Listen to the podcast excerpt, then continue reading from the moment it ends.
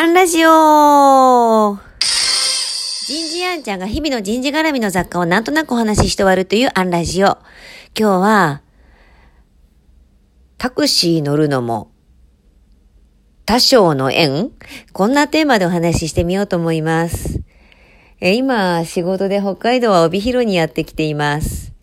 え帯広にも仕事先のご縁がいくつかあるんですが、帯広でのご縁というと、思い出すのは大阪さん。え実は3年前、やはり今回と同じ、えー、先様に仕事で出張に来て、で、意外に、えー、帯広空港って帯広市内から30分以上あるんですよね。来られた方は知っていると思いますが、バスも全然構わないんですけど、えお客様がタクシーを手配してくださって、で、そのタクシーの運転手さんが、まあ、これがもう面白い面白い。帯広の話もたくさんしてくれましたし、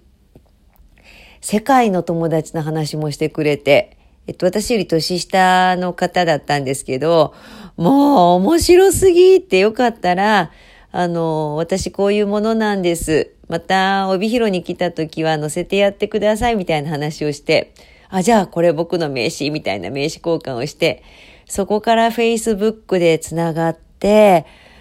まあもうこうお互いのこういろんなニュースなんかにもいいねしたり、ああ、そんなことやってるんだって勇気をもらったり、たった30分なんです。袋30分のそのタクシーの中で、いやもうもしかしたらこの人とは絶対何か一緒に仕事したり何か関わっちゃうよねって思わされるようなチャーミングさがありました。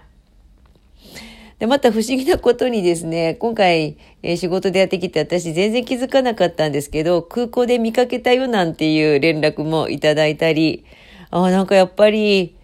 ご縁あるね、多少の縁だね、なんてやりとりを、えー、Facebook でしてたところです。こう人と人とが信頼関係とか人間関係を作るのにやっぱりある程度時間は必要かもしれません。でもね、それだけじゃない、時間だけじゃない人とのつながりってやっぱりある。これって何なんだろうって、こう私が師匠と出会ったのもそうなんですよね。たった30分1時間のご縁から、あ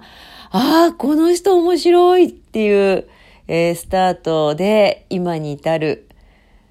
一概に言えないんですけど、これ私の、あの、ただのツボなのかもしれませんが、共通点が一個あって、さっきこう一つも言葉にしちゃってるんですが、チャーミングなんです。これ私のツボ。じゃあそのチャーミングさって何なのかっていうのは、ちょっとビッグワード、えー、流度が高すぎるので、また機会があれば考えてみたいなって思います。今日はここまで。次回もお楽しみに。